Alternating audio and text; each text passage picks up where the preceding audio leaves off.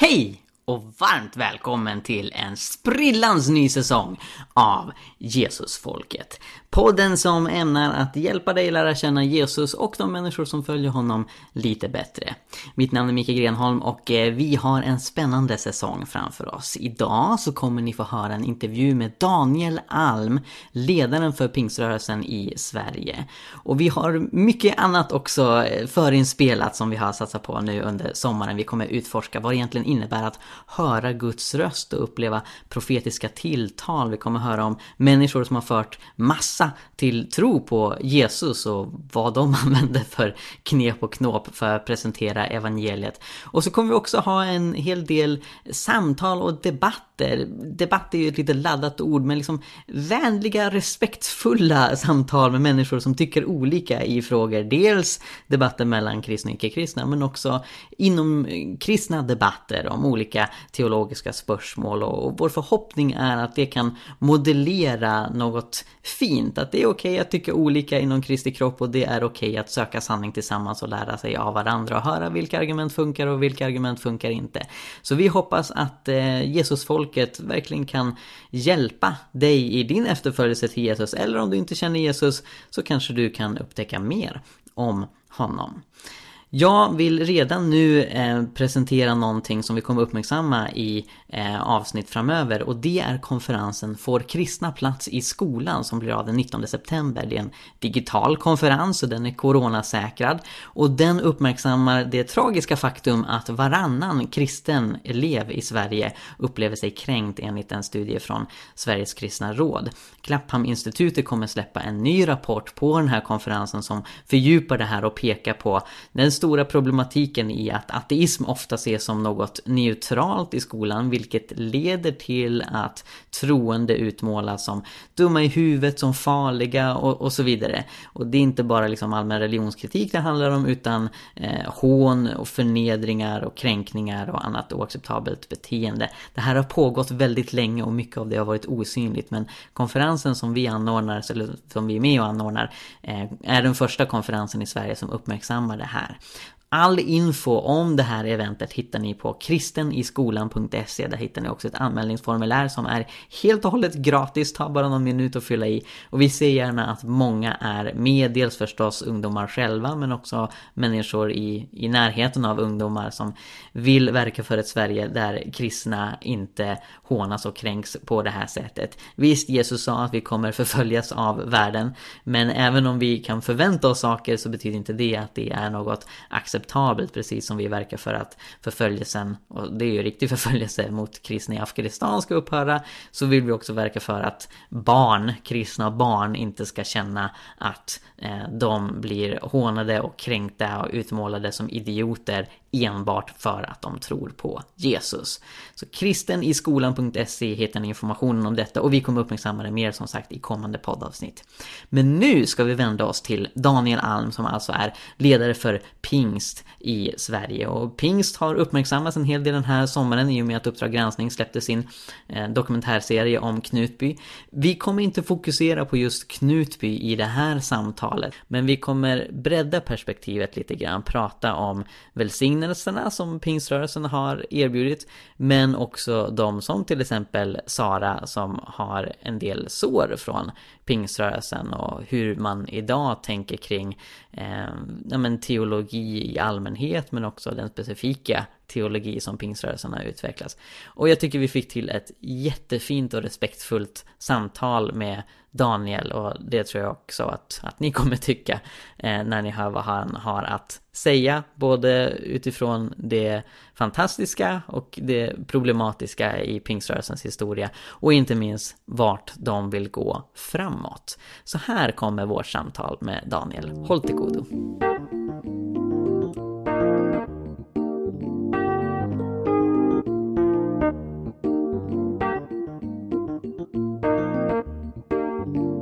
Hallå, hallå, hallå och varmt välkomna till Jesusfolket. Mitt namn är Mikael Grenholm. Mitt namn är Sara Grenholm och med oss idag har vi en gäst. Vem är du? Vem är jag? Daniel Alm heter jag och jag är föreståndare för Pingst här i Sverige. Vad kul att du är med. med. Verkligen. Ja, men det känns bra. Jätte, ja, men spännande att få prata med er. Bra namn på podden också tycker jag. Ja, visst är det. Tack! Ja, jag gillar det. Jag gillar det. Så, du Daniel har ju eh, mycket, många, många strängar på din lyra. Men bland annat så har du kommit ut med en bok. För hur länge sedan då? Oktober 2019, rent av om det var den 19 oktober. Vi var uppe i Umeå. Vi kör ju ett ledarträningsprogram som heter Pingst ledare på höstarna. Och den släpptes till det då, så att ja, mitten på oktober 2019 släpptes den när vi var i Umeå och sen användes den i Jönköping och Västerås också då, som den dagens tema då, tungt tänkande kärnan. Mm. Ja. Hur hittar man tid för att skriva en bok när man är föreståndare för Pingst Sverige? Du kan, du kan väl, eh, ja, jag tror du skulle fråga han som sitter till vänster om det. Skriver ja, nej, nej, men han vet jag, men han är inte så mycket annat. Nej, men det är klart att det är en brist. Jag hade ju... Nej, men den här boken, Tungt tänkande tjänande, den kan jag nog ändå säga att jag har haft inom mig. Och jag har eh, jag är väl sån att jag försöker skriva hela tiden eh, i betydelsen, inte dygnet runt, utan i betydelsen vissa predikningar, vissa ledarsamlingar, ledarmaterial, vissa bara texter som kommer liksom till en, vissa saker när man läser och så, här. och så Så den har jag ju skrivit på i två år på resor och hemma på hotellrum, eh, på flygplatser eller var jag nu har varit någonstans. Och så bygger man upp och så ägnar man det. Och så har jag ett verktyg. Jag, jag hittar ett eh, rätt så bra, som jag tycker, eh, redskap. Alltså ett program helt enkelt för att göra texter och Det är smidigt att samla citat och stoff och sånt där. Och så efterhand så bygger det fram då någonting. Men sen den sommaren, förra sommaren var väl då jag tog mig tid och skrev. Så jag var på en resa till Mexiko i, i mitt i sommaren, jag och Susanne, då, min fru. Och där gjorde jag väl det sista kan man säga och så lämnade in det i, i mitten på augusti någon gång till förlaget. Då. Mm. Så att, nej, men jag, för mig är nog svaret, det korta svaret är att jag skriver nog lite kontinuerligt. En del av det kommer in så småningom i, i böcker och så annat, annat inte. Och sen har jag väl försökt att lära mig att talpredikningar, det är inte detsamma som skriven text, men, men det kan ändå ge ganska mycket stoff, det arbetet man gör till predikningar, att sen göra text av. Så, så. Typ så. Just det. Mm. Um, första ordet i den här titeln är tungotal. Och det är ju något som har utmärkt pingstvänner eh, länge. Jag mm. är själv väldigt eh, fascinerad över eh, tungotal på existerande språk som ju var något som man erfor på Azusa Street när pingstväckelsen satte mm. igång och jag håller själv på att samla ihop eh, sådana vittnesbörd för ett eget bokprojekt om språkmirakler. Eh, har du antingen själv varit med om eller stött på berättelser när människor talar i tungor på kinesiska eller franska eller något annat jordiskt språk? Nej, jag har nog inte så mycket sådana erfarenheter. Man kallar ibland, det där är lite omdebatterat, ibland kallar ju just den varianten av tunga, man kallar för xenolali då. Eh, och eh, jag har nog inte egna erfarenheter, eller jag har en egen erfarenhet egentligen som, som är bara med ett ord utav dem och det är ju mitt, mitt vittnesbörd om när jag själv blev andedöpt.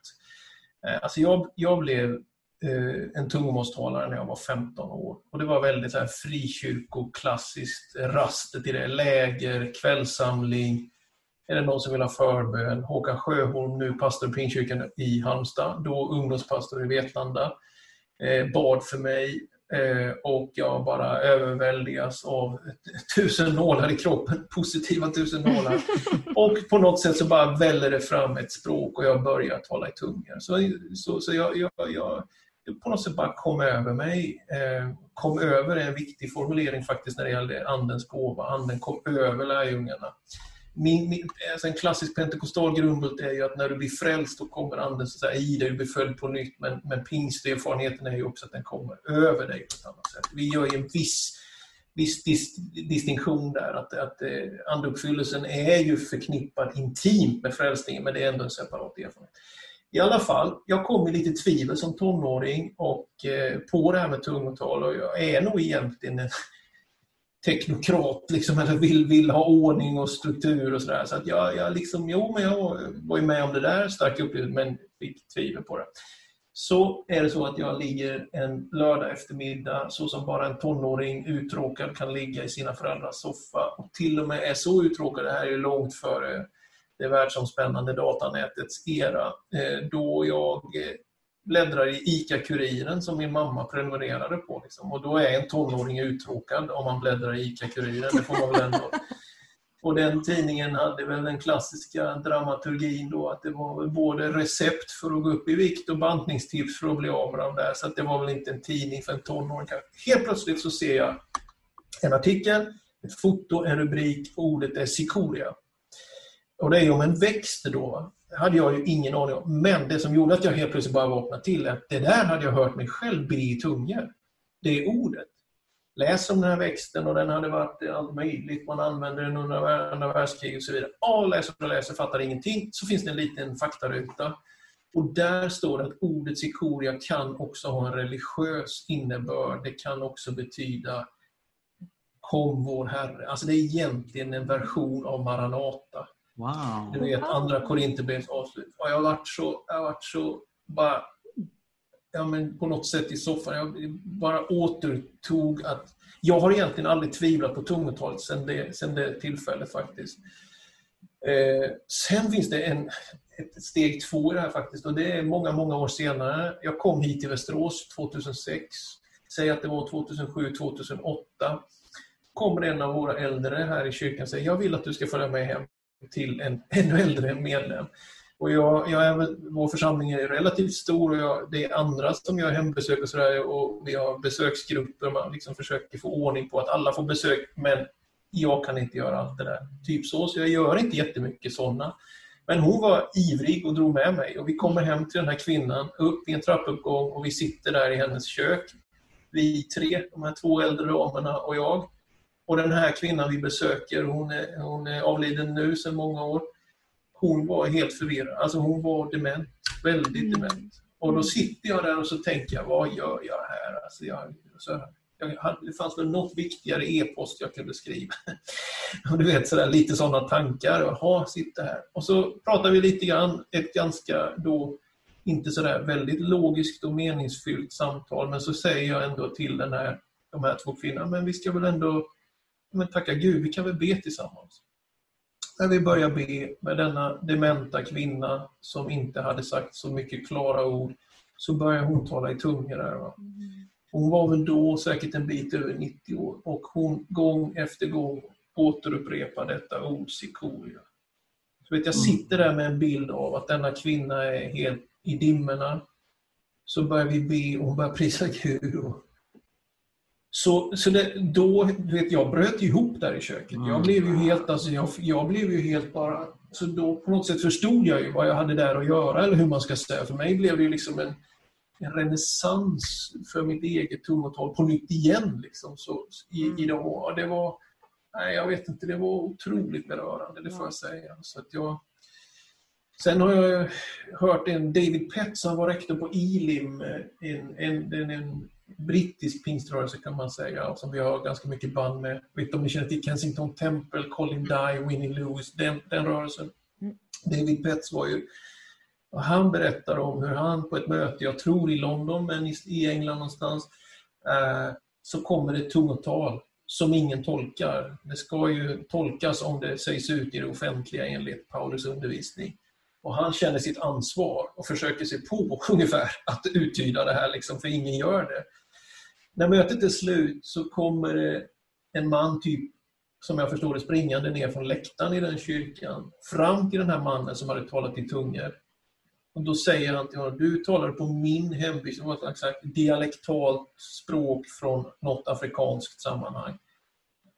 Problemet är ju bara för David Pets att han står jämte där och har försökt sig på att tolka det här till engelska då, och känner det ju ganska awkward då eftersom det fanns en direkt koppling där då till den här personen. Så han, han på något sätt bara går fram och ber om ursäkt. Ja, men jag, jag ber om ursäkt. Jag, jag tänkte att jag skulle försöka. Nej, nej, säger den här mannen då från den här stammen.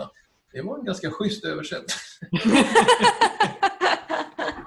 Så, så nog, nog, nej men det förekommer. Jag har ett exempel i boken som jag tyvärr inte har hittat skriftliga källor, men jag har hört det återberättas flera gånger så jag tror ändå det är sant. Det berättas ju om Fredrik Fransson att han kom till Italien vid ett tillfälle. Tolken försvinner, det händer att tolkar försvinner.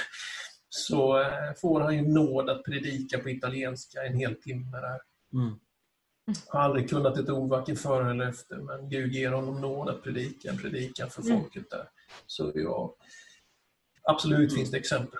Mm. Wow, tack så jättemycket för att du delar. Lång, lång, lång berättelse. Ja, det, det är underbart att höra ja, Herrens gärningar. Ja. Men eh, alltså, jag, jag är uppvuxen inom pingströrelsen och kan ju verkligen så här, jag förstår att, att anledningen till att du valde just tungotal i titeln på boken är inte bara för att det är ett ord på T. Eh, det har lite med det att göra också. ja, ja, jag förstår det. Det var klurigt. Ja. Men, eh, men också för att det är väldigt kännetecknande för just mm. pingströrelsen. Mm. Skulle du säga att det är lika liksom, starkt kännetecknande idag? Alltså vi har väl eh, haft en, någon slags eh, kurvor upp och ner här och jag, jag är väl en av dem som har känt mig, jag var väldigt tydlig med, jag kände mig manad att lyfta det här, jag var väldigt tydlig med när jag blev föreslagen som föreståndare för pingst. Eftersom jag hade fått starka liksom, profetiska ord och sådär. Så jag sa till valberedningen, till styrelsen att om ni gör mig till föreståndare så kommer jag att driva liksom, en pingstkarismatisk linje. Det kommer vara mitt signum för undervisning.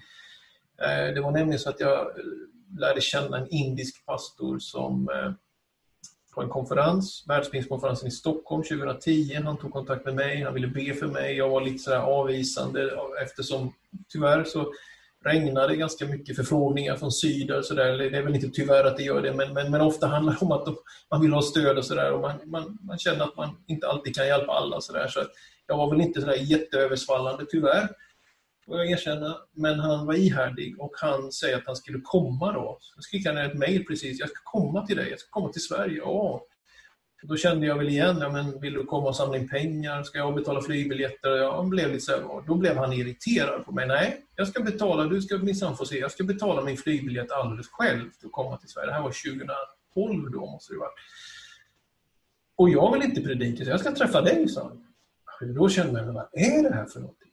Då kommer han till Sverige och ja, han var med i någon samling på någon bönemöte, han var framme i vår gudstjänst också, absolut. Men, men det var för att jag bad honom göra det och var, var med lite. Men, men hans ärende var till mig, han egentligen bara profeterar in i mitt liv. Med den här händelsen från första Mosebok när, när Isaks eh, tjänare ska leta rätt på de igengrävda brunnarna i landet. Ni vet, Abraham hade brunnar som filisterna öste igen. Och mm. Isak tjänare ska hitta dem igen. En av dem är Rehobot som betyder, tror jag, generositet. Eh, och han säger, det är ditt uppdrag. Du ska gräva upp brunnarna. Du ska visa på det andliga flödet, andligt ledarskap, andliga nådegåvor. Och jag kände ju att det var ett, fanns ett gensvar inom mig själv.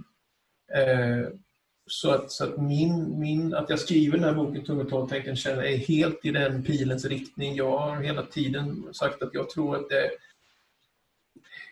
det är varken liberal teologi eller fundamentalism om jag får använda generella ord som är vår väg framåt utan det, det, är, det är dopet i den helige Ande som väcker kärlek till Guds ord, som väcker kärlek till medmänniskan och framförallt till Jesus.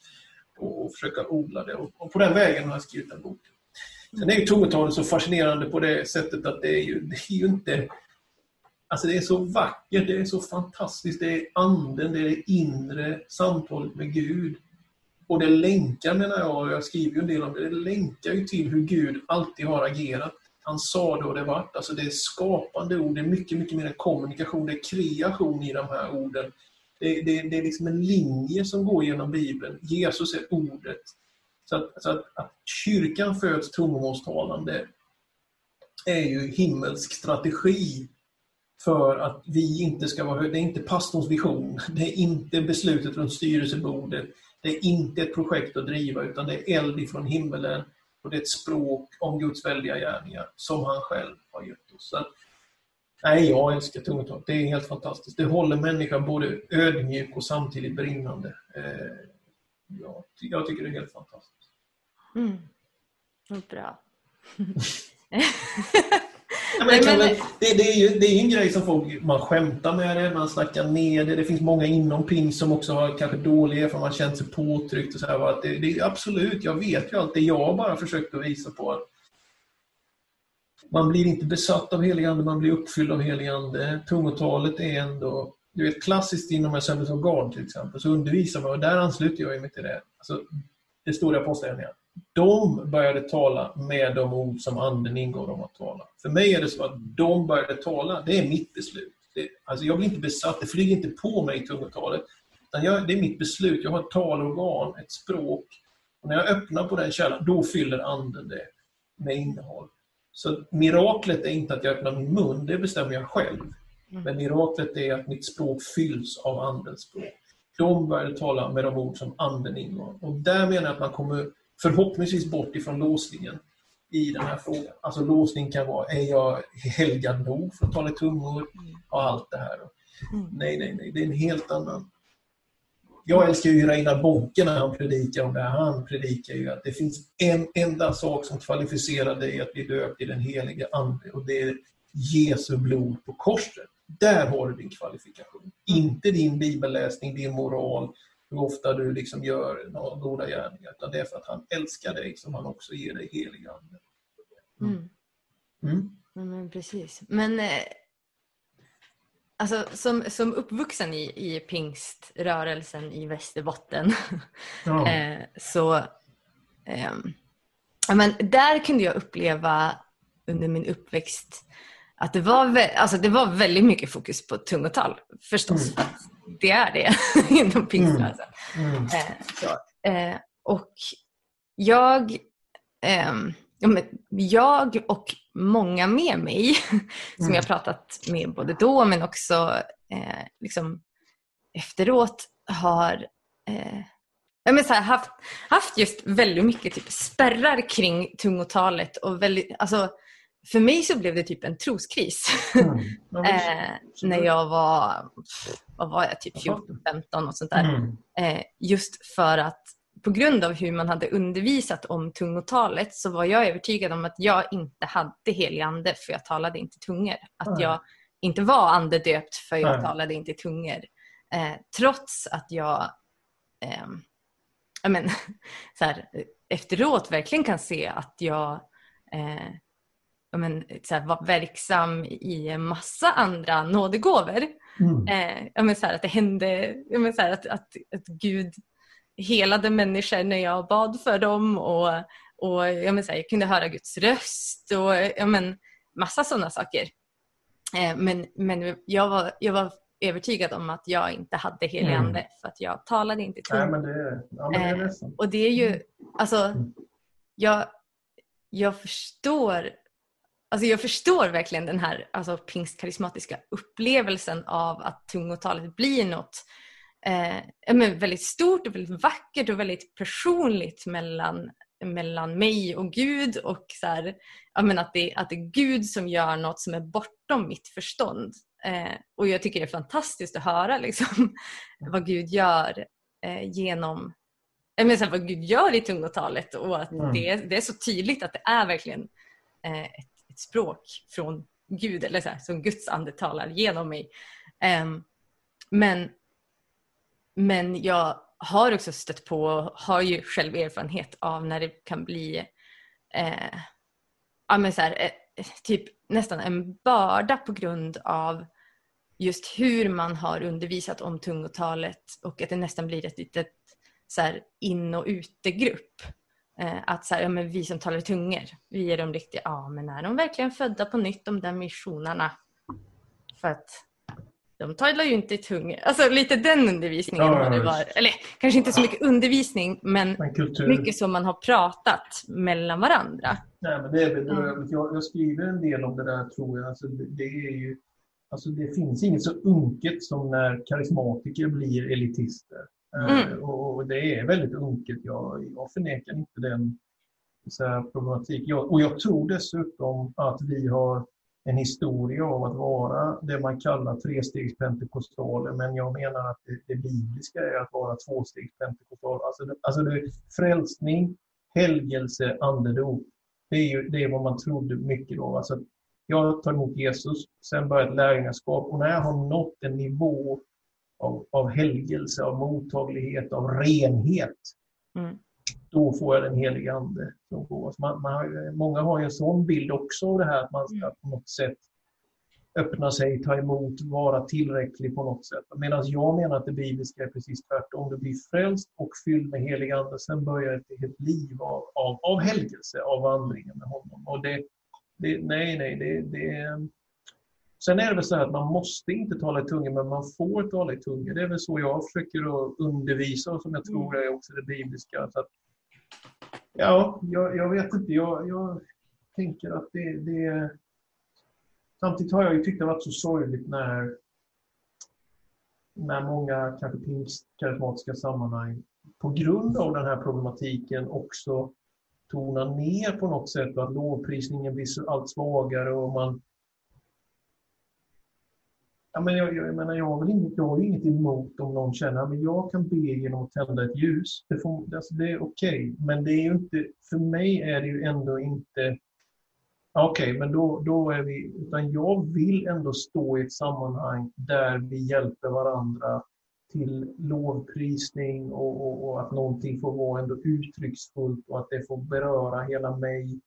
Och att jag med mitt språk också får prisa Gud. Jag, jag, jag kommer nog alltid ändå försöka hitta vad är vägen för att förlösa och öppna upp för så många som möjligt utan att det blir det här, jag är inte andedöpt eller jag är inte... Nej, nej, jag, jag, jag, Alltså förstår du, jag vill inte heller hamna i, ja men då får vi vara tysta liksom. Utan, mm. ja.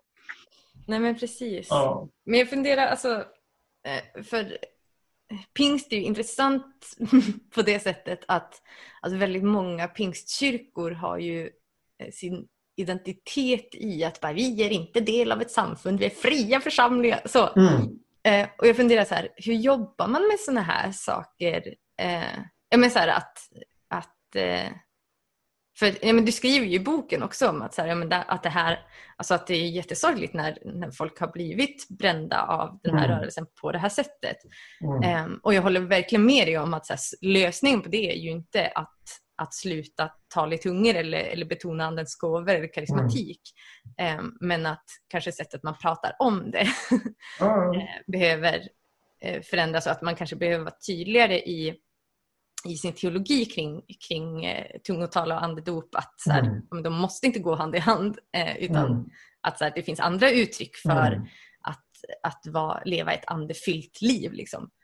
Eh, och men, men så här, hur, hur jobbar man med det med en massa församlingar som, som är så fria? Ja, men, men alltså vi har, ju, vi har ju en historia allt sedan dag ett av en ganska stark... Eh, vi, är ju, vi är ju trots allt, bedömer jag, vi är ju trots allt eh, ett ganska homogent sammanhang. Eh, det finns eh, eh, undantag och så, men i, i stort så, så har vi ju haft under många år en, eh, en ganska stark kalibrerande gemenskap. Eh, eh, idag tar den sig mest uttryck genom vårt pastorsnätverk. Eh, det som sker där. Jag har faktiskt tidigare idag skickat ut till dem, vi har ju processgrupp, alla pastorer ingår i en slags, man kan kalla det bönegrupp, cellgrupp, vi kallar det processgrupper för det är inte en klassisk bönegrupp, man träffas som ledare vid vissa tillfällen. Då har de fått underlag för hösten nu då vad de ska jobba med i de här vi har 70 ungefär sådana grupper, så alla de gruppledarna har ju då fått underlag. Där processas ju av och till den här, eh, nu är det inte just de frågorna i höst, det är andra frågor, men, men, eh, men där är ett sådant forum där man processar detta. Eh, I Pingstpastor både konferens men även i det Pingstpastor är tre nivåer. En nationell konferens bara en gång om året, men sen är det regioner och regioner gör vissa aktiviteter och sen då den här direkta processgruppen som varje pastor tillhör. Det är ett sådant forum där det här ändå eh, eh, processas. Sen är det väl en, eh, det här ni gör nu, den här typen så som man får, får jobba med. Jag tror väl också att vi skulle behöva återta mer av bibelstudier, läsande i församlingarna därför att det hjälper en ju på sikt att, att, att, att inte Ja, men jag älskar ju den här hedersanden. Han för mig till vatten där jag finner ro. Alltså andligt ledarskap. Här är vattnet, du kan dricka det här. Ta emot av Andens gåva. Men du måste, du måste dricka själv, du måste finna den ron själv. För att annars så, annars så är det något som faktiskt blir... Nej, men det, det, det är osunt om någon ska dricka åt dig och äta åt dig. Det, det blir inte bra. Vänj den unge vid en väg han bör vandra. Alltså det finns något vänjande som en ledare men man ska inte gå längre än så. Därför brukar jag säga till evangelister att när ni har möten, när ni har inbjudan, förbön, eftermöte, du måste känna inom dig när du, när du går i det läget att du, du peppar, du utmanar, du öppnar upp, det händer någonting. Men sen måste du veta, nu måste jag stanna här. Jag, jag, kan inte gå längre, jag kan inte trycka på mer nu. Den, är, den tror jag är viktig för kan man säga, karismatiskt ledarskap, att ha karaktär i den stunden. Att man inte så trycker ner det i halsen på folk, då, utan att utan där måste det få komma ett eget gensvar, kunna känna av där. När man också stannar som ledare och bara låter det vara, så får det bli den frukt det blir. Mm. Så det behövs absolut kalibrera de sakerna. Eh, jag tror ändå att vi har en viss historia och kultur av att järn gör skärpa åt järn på det området. Att man eh, av och till plockar i, i, i, i sånt här. Då, så att vi, vi, hade, vi hade något som ett av våra ungdomsmöten under förra hösten där det blev nog lite too much. Liksom. Man fanns det ett samtal om det efteråt. Så mm. Mm. Man får vara ödmjuk inför det att ibland absolut att det kan hetta över. Va? Men för mig är ju det, det, det, det här att kristen tro skulle vara förstånd eller känslor. För mig är det ju, det är ju djupt problematiskt. Kristen tro är erfarenhet av Gud. Alltså det är en relation till en person som sen påverkar mina känslor, mitt förstånd och allting. Men, men det, andens liv är en annan substans än förnuft och känsla. Mm. Mm. Det här knyter ju an till det andra ordet på T i bokdikten, eh, tänkande. Yes. Eh, jag tycker det är jättehäftigt att se hur eh, pingstteologi, pentekostal teologi verkar explodera globalt egentligen. Men, ja, men även i Sverige det sker en, en dramatisk utveckling som jag själv hoppas få, få bidra till lite grann. Jag är med nu mm. i, i Institutet för pentekostala studier och, och tänkte skriva masteruppsats om pingströrelsen. Mm. Um, men, men det sker jättemycket och det är en ganska stor förändring upplever jag. Alltså det har funnits i svensk pingströrelses historia eh, tänkare, liksom kulturarbetare, Sven Lidman och, och så vidare. Mm. Eh, men samtidigt har det också funnits en ganska stor skepsis gentemot högre utbildning och inte minst teologisk utbildning. Så det här att det mm. kommer fler och fler pingstteologer är lite av en ny utveckling upplever jag. Håller du med om att det sker en förändring där? Ja, ja visst absolut. Ja, visst gör det det. Jag, jag, jag tror att där är den svenska pingströrelsen lite ett undantag i jämförelse med den stora internationella pingstfamiljen. Där har ju alltid akademi och det är inte alls ovanligt med disputerade pastorer och sådana saker och att samfundsledare ofta är akademiker förekommer också men ändå har man väl behållit också den här att om man nu tänker samfundsledare så är de väldigt ofta i pingstsammanhangen också, som jag är faktiskt då föreståndare för en församling och samfundsledare. Så att synen på, på det är ganska tajt förknippad. Eh, alltså att du kan vara akademiker men du måste vara församlingsledare också. Eh, det är väldigt svårt i pingsammanhang att bli respekterad för din teori. Men, men om den är kombinerad med att du faktiskt gör någonting som vi kan ta på och se. Det finns en frukt, det finns något att följa.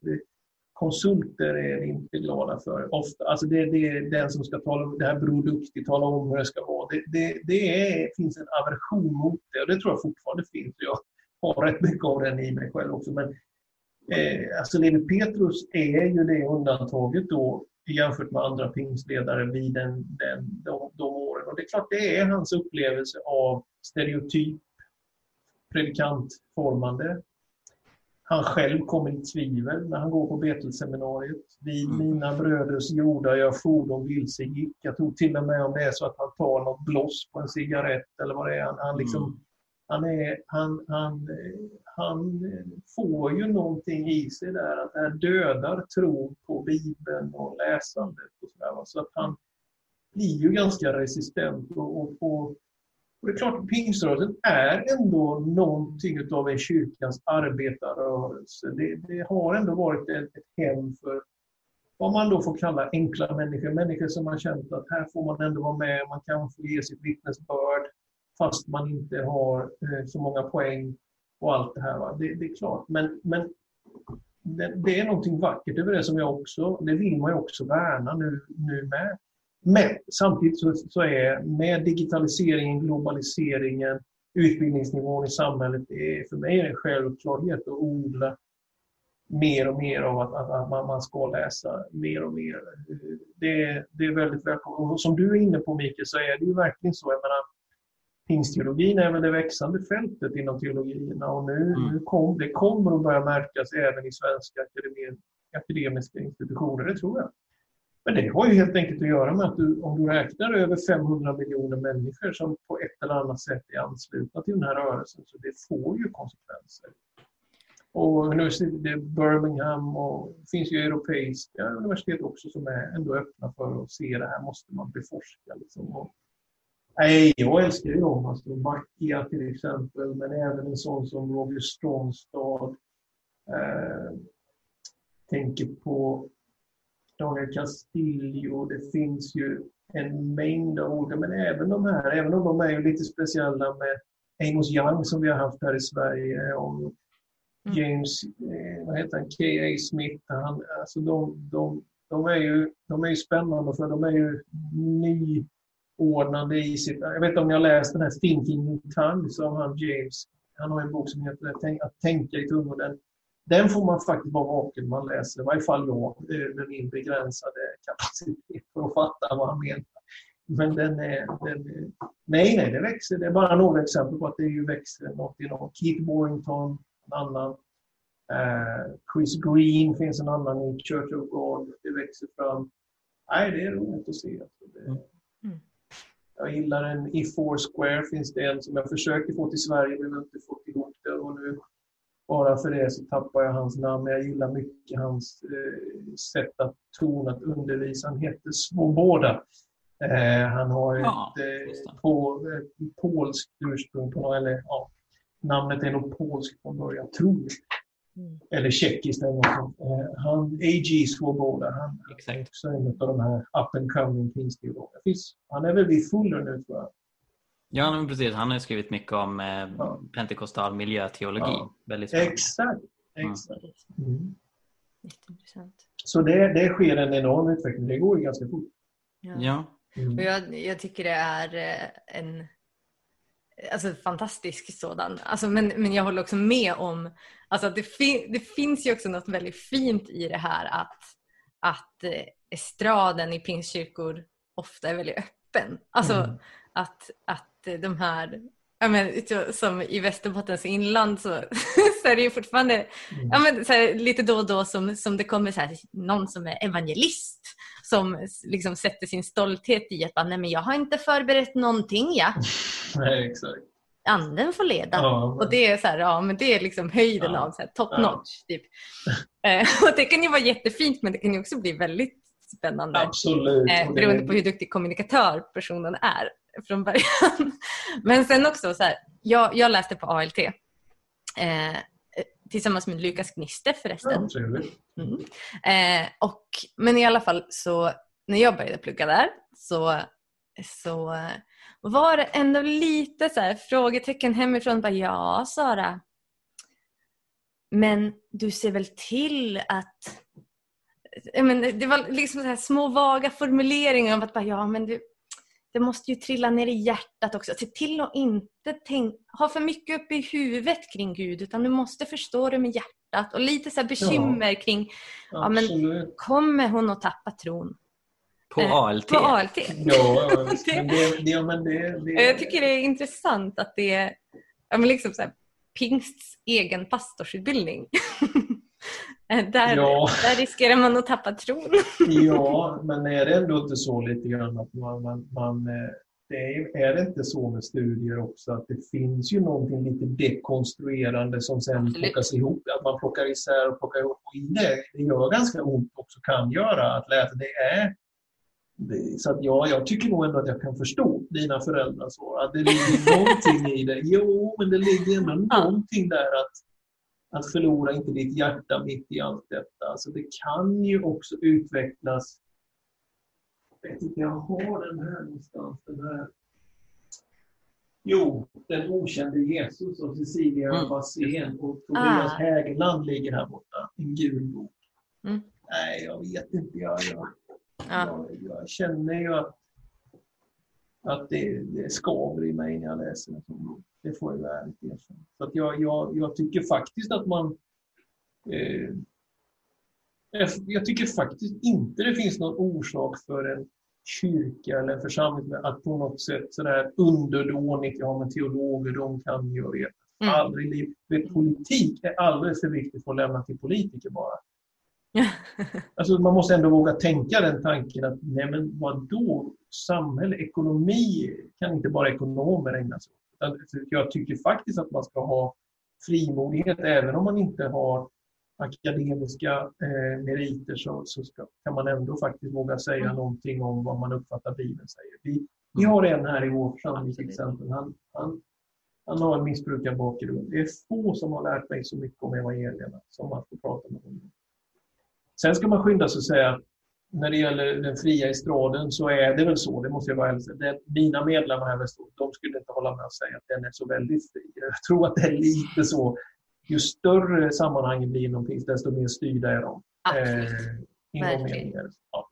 Det är ju väldigt, väldigt stor skillnad mellan landsbygd och storstad. Ja, ja, ja. Verkligen. Ja. Jag tänker också att det kan bli lite av en ond cirkel att man är rädd för teologi för att man inte är van vid teologi. Ja, då, då är det ju det är en återvändsgränd. Ja, men för, för Mm. jag hade ju fått höra hur mycket som helst att liksom, läs inte teologi på Uppsala universitet för då tappar Mm. du din tro. Så då Mm. tog jag och läste min kandidat på Johannelund och snackade med en kompis där som hade tagit en kurs på universitetet. Frågade honom hur, hur var det? Han sa ja, den var ganska kass, ganska dålig kvalitet där. Mm. Och när Ja, jag liksom plockar upp den okände Jesus, ser att de redan i inledningen säger ja, eftersom vi är vetenskapliga så utgår vi från att mirakler inte finns. Och sen Mm. bedriver all sin forskning utifrån den förutsättningen som Mm. de bara antar som någon slags Mm. grundbult. Då ser jag det som det här var ihåligt. liksom så här, Ja, visst. för att jag är, är, har blivit lite mer van vid att liksom, ja, kunna se det, den sortens teologi för vad det är. Så är jag inte rädd för den utan snarare sugen på att kritisera den. Men när man, alltså på något sätt finns det en risk att man, man utmålar liberal teologi och, naturalism som farligare än vad det är. ja, För att precis. man överhuvudtaget inte är van vid att hantera Ja, det och visst. bara vill att man ska akta sig för det. Nej, men verkligen. Och det här att, att så här, jag, jag tänker också att det kan fostra en eh, liksom fostra en, vad ska man säga? Eh, vad, vad heter Ja, det? man, kan, man kan ju inte Nej, bara men- spela på hemmaplan. Liksom. Man måste ju Nej, ändå... precis. Och det är det jag tänker att, så här, att ris- man riskerar att bara hamna i att jag tar bara till mig och bara lär mig sånt som jag håller med om. Eh, Mm. Och sånt som jag inte håller med om, det vågar jag inte ens röra i för då kan jag tappa min tro. Mm. Eh, men jag tycker att det var så alltså, fantastiskt på ALT att, så här, eh, ja, men att vi går igenom liksom, eh, eh, det heter, vad heter hon, Kajsa Ahlstrand? Ahlstrands eh, skrifter om universalism och hur Mm. ja, men Jesus är bara en av alla vägar. Eh, och att, så här, att, att få höra liksom, eh, få höra det förklaras eh, på ett eh, ja, men ganska trovärdigt sätt men ändå med en, av en lärare som verkligen är så passionerat förälskad i Jesus. Att så här, man kan hålla båda ehm, man kan Ja. hålla båda bollar i luften samtidigt. Och så här, det är inte farligt att titta på det här eh, och att lärarna som, som faktiskt typ forskar i sådana här saker fortfarande kan hålla kvar sin tro är väldigt öppna med det och att vi ber inför varje föreläsning. Och, så här, eh, och det tyckte jag var väldigt eh, ja, men så här, att teologi har ett så oförtjänt dåligt rykte tycker jag. Ja, Eh, just för att det har bedrivits av Mm. folk som eh, ja, men, kastar ut barnet med badvattnet för att säga men det här är ovetenskapligt. Och så eh, ja, just bara gör såna här, eh, såna här typer av antaganden eh, där, man, ja, men där man kritiserar Bibeln på ett sätt som, som inte ens blir förenligt med Bibelns budskap. Eh, ja, Ja, men visst. Men, men alltså det, det kliché att säga två riken, men det finns verkligen två riken i den här frågan. Det ena är ju att bara eh, liksom, nej, nej, nej, det är livsfarligt, bort, bort, bort. Jag törs inte få min barnatro ifrågasatt. Det är inte, det är inte moget. Det är klart att man måste kunna ändå eh, tillåta en sån eh, eh, process genom studier, läsande, ta in annat än det. Men det är klart, det, å andra sidan så, så om man tappar fotfästet och blir eh, i ett läge där ska man, säga, att man håller med siste talare, liksom, det, det är ju också en fattigdom själv. Så att man, man behöver ju på något sätt hitta ett, ett sätt att förhålla sig, tänker jag, till, till det här. Då. Jag, menar, jag får en hel del kritik. Att, alltså, så fort man är, jag är ju just nu till och med ordförande i Sveriges kristna råd. För det, Mm. det går runt, det är, ingen, det är ingen, något jag har förtjänat, utan det bara går runt. Liksom, så, så det är inget att sig av. Men, men jag är ju det de facto. Då, då får jag ju en del kritiska eh, synpunkter om att det innebär typ att man är på väg att katolisera, göra pingströrelsen till en katolsk underavdelning och allt det. Och jag, jag tycker att det blir jag menar, jag, jag, jag, jag för min del, jag äger inte en frimärksskjorta. Jag har varit emot att ha ljusbärare i den här kyrkan i alla år. Jag, det går inte att hitta i min undervisning någon slags dragning i en sån riktning. Och jag behöver inte alltså, egentligen försvara mig själv, men jag bara märker att då tycker jag det blir en sorglig... Eh, då är man ju för rädd kan man tycka, liksom, Mm. om man tror att när vi, vi har, då har, man undrar ju om man har väldigt svag egen identitet ändå, att inte kunna vara trygg i det mötet. Mm. För mig har det ju snarare varit så, jag, menar, jag respekterar lutherska, ortodoxa och katolska, men jag är, än så länge i alla de här så är jag ju bara så oerhört tacksam för det jag själv ändå får vara en del av. Jag har ju inte känt, jag känner ju inte det som att, att, att, att jag blir på det sättet avundsjuk. Eller så, jag, så är det inte för mig. Så jag, nej. nej, man måste kunna läsa annat, möta annat. Jag, menar, jag citerar Alexander Smeman i någon av de här alltså, Det är ju en ortodox tänkare som tycker är fantastisk att läsa. Men, men att från det sen att jag skulle bli ortodox, nej. Så är det ju inte. Precis. Ja. Eh, jag och Sara är influerad av eh, eh, John Wimber och Vineyardrörelsen. Ja, ja. Och där pratar man ofta om the quest for the radical middle. Så Mm. strävan efter den radikala mitten. Mm. Och det knyter an till mycket av, av det vi har pratat om här och det du skriver om. Att det finns ofta diken som det ibland sker en pendling mellan. Mm. Alltså, antingen blir liksom tungotalet eh, signifikant för in och utgrupp eller så pratar man inte tungor alls. Mm. Och, och, och det finns den här dikeskörningen Mm. mellan att man blir insnöad akademiker som glömmer bort hjärtat eller att man aktar sig för det helt och hållet. Och, och du knyter an också till det här när du pratar om tjänande. Du trycker på att det pingströrelsen behöver är karismatik och diakoni. Eh, och att det inte finns en motsättning där. Du lyfter upp miljöarbete och evangelisation. Det finns ingen motsättning där. Nej, nej. Och, just att, att mittenvägen, eller det som är både och, det behöver inte vara en, en mesig kompromiss. Utan det kan vara inte bara det mest radikala men också det mest Jesuslika. Eh, och det är väldigt uppmuntrande att, att läsa. Jag har ju hållit på i över tio år och, promotat. Vi behöver hela pingsten. Ja, har både tungotalet Ja, och så har vi ekonomisk utjämning när Mm. man hjälper varandra, eh, rika och fattiga, i samma kapitel i Apostlagärningarna Mm. 2. Eh, och, och jag har fascinerats över att, att den moderna västerländska kyrkan tycks ha haft rätt så svårt att förena båda halvorna. Men om man går tillbaka till hur pingströrelsen såg ut från början så var det här sociala ansvaret jättestarkt och det var starkt fredsengagemang och, så vidare. Nykterhetsrörelsen. och- Precis, ja, precis. ja. Pacifism var ju en självklarhet. Exakt, Ja, exakt. ja, ja. 50 år före Martin Luther King så firade man ju gudstjänst tillsammans på Azusa Street. Ja, Mm. precis. Av olika etniska bakgrunder. The Mm. color line was washed away in the blood of the lamb. Liksom skriver Frank Bartelman. Och alltså det, det finns ändå någonting med andeuppfyllelsen som det är. När den är sann och sund så är det omöjligt att sen eh, strunta i det strukturella hatet eller eh, orättvisorna. Utan man blir, det, blir, det driver ändå en, en, en rättfärdighets och rättvisetanke. De- Dennis Mukwege är ju ett oerhört fint exempel. Mm. Ja. absolut. Eh, när jag lyssnade till honom då förra vintern när han fick fredspriset, när han hade ett seminarium i riksdagen, jag blev så rörd när han säger, han inleder sitt tal, sitter UD, alltså utrikesministern, talmannen, massa riksdagsmän, ambassadörer, han inleder sitt tal där inför dem och säger, jag vill tacka de svenska missionärerna som kom till oss. Jag vill tacka den svenska pingströrelsen som byggde sjukhus mitt i kriget i mitt Mm. hemland.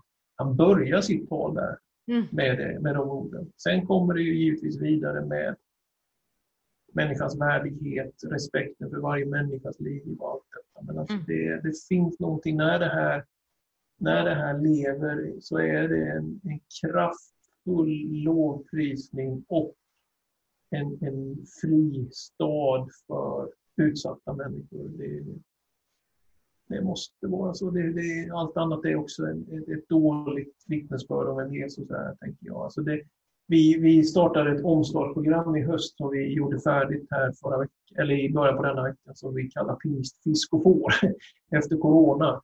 Jag vet, stora fiskafänget, Johannes 21, 153 fiskar och Jesus samtal med Petrus, var en herde, föd mina lamm, allt det här upprättat. Fisk är att vinna och får är att vårda och han var fiskare, han var driven, han var entreprenör. Men på något sätt är det först när han också eh, på riktigt liksom blir ja, men herdepräglad också. Att, att du kan inte bara liksom mer, mer, mer, expandera, expandera. Vi har ju det i oss, sänd missionärer, driv på, gör satsningar. Men, men Jesus älskar syndare och sargade människor. Så the great commission and the great compassion, det är fisk och får vinna och vårda. Det är en klassiker, men den, jag tror ändå att den är helt avgörande för att vi ska vara en sund församlingsrörelse också. För annars blir ju människor siffror i statistik. Mm. Det kan aldrig vara så, utan det, det måste ändå vara deras situation, hur de har det. Det måste på något sätt angå kyrkan. Mm. Absolut. Mm. När jag pratar med folk i USA, både pingstvänner och andra, eh, så berättar ofta de att de betraktar pingstkarismatiker som är seriöst engagerade för fred och rättvisa som ufon. De har svårt att förstå att, att pingstvänner nu har börjat vinna Nobels fredspris varje år. Och, eh, liksom, liksom för, för dem, så om man, om, de, de ser liksom, om en pingstkarismatik eh, som att vara väldigt skeptisk till social justice och Mm. att eh, inte liksom ha ett fredsarbete på det sättet. Och varför tror du att, att det har dykt upp en sån här upplevd konflikt mellan karismatik och diakoni när vi ser i Bibeln hur det tätt hänger samman? Ja, det finns nog några svar på det. Ett av dem är väl att pingstväckelsen föddes överkonfessionell, alltså den berörde flera sammanhang, människor med olika bakgrund såväl samfundsmässigt som etniskt, allt det här. Det började i en enda stor förälskelse, skulle man nästan kunna säga.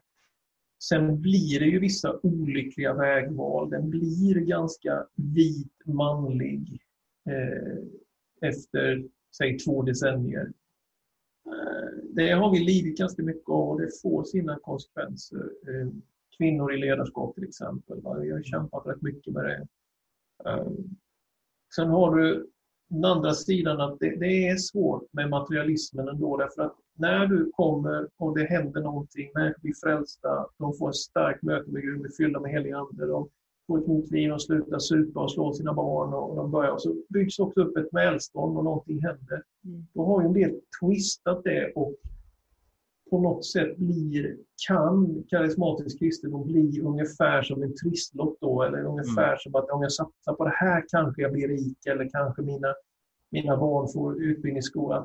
Så då blir det perverterat, det blir, vagnen blir lok. Liksom. Och det har vi ju lidit av, extrem prosperity, förkunnelse och allt det här. Jag, jag menar att pingstförkunnelsen har ett drag av seger och härlighet över sig som innebär framtidstro, hoppfullhet, positiv syn på människan, positiv syn på det som ligger framför. Det, det tycker jag att jag älskar. Va? Men när det går över till att man söker välsignelsen istället för Gud, så att säga, då, då, då, då, då, då, då blir det den här twisten. Och det har vi nog lidit av en del och då har det mer blivit att eh, man fokuserar för mycket i en del sammanhang på, på mitt eget välstånd. Sen har du ytterligare en annan, och det är ju komplexiteten i undervisningen om de eskatologiska frågorna. Har man en renodlat eskapistisk syn, att allt ska vinna, allt ska bort, så, så, så kan det också utveckla att då, då spelar det ingen roll vilken bil jag kör eller vad jag gör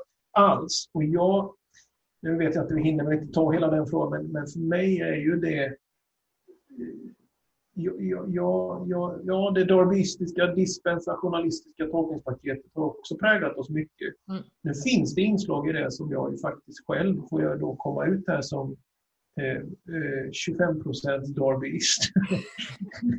jag, jag tror ju på någon form av uppryckande, det får jag ärligt säga. Jag gör ju det. Men jag, det betyder inte för mig att skapelsen inte är inkluderad i frälsningens återupprättelse den dag han kommer.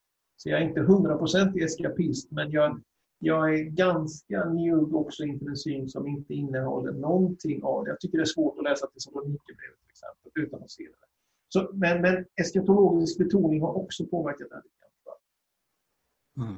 Hur man har sett på miljö, rättvisefrågor. Ja, mm. ja. ja, som du säger, det är en stor fråga. Vi skulle kunna prata hur mm. länge som helst. Mm. Eh, men vi ska ta avrunda och jag tänkte vi skulle nämna kort att eh, Tungotal, tänkande och kännande faktiskt inte är din allra senaste bok. Utan precis nu i dagarna så har du släppt Alla kan be som är en eh, predikosamling i coronatider. Vad ber du Daniel i coronatider? Det finns ju en skriven bön där i den boken. Nej, men den där boken har kommit till just för att bara ge ett uttryck för bön och förkunnelse under den här märkliga våren. Och för mig så är det väl ändå så att jag, jag nej men det är nog egentligen bara det att hur det än är, hur man än har det, kan man alltid viska namnet Jesus. Och när det blir begränsningar, restriktioner, problem, det finns aldrig någon som kan ta ifrån dig bönen. Det, det, Jesus har möjliggjort den, den, den dimensionen av våra liv, att leva bedjande. Det, och det kommer bevisa sig att det håller, att det bär. Att, eh, dels att det gäller oss alla och att det gäller i alla lägen. Så det, det, är, min, min bön är ett namn, det är en person. Det är det mest grundläggande sättet att be. Det är bara att viska hans namn. Mm. Mm. Underbart. Mm. Daniel Alm, jättestort tack att du var med i Jesusfolket. Tack så mycket.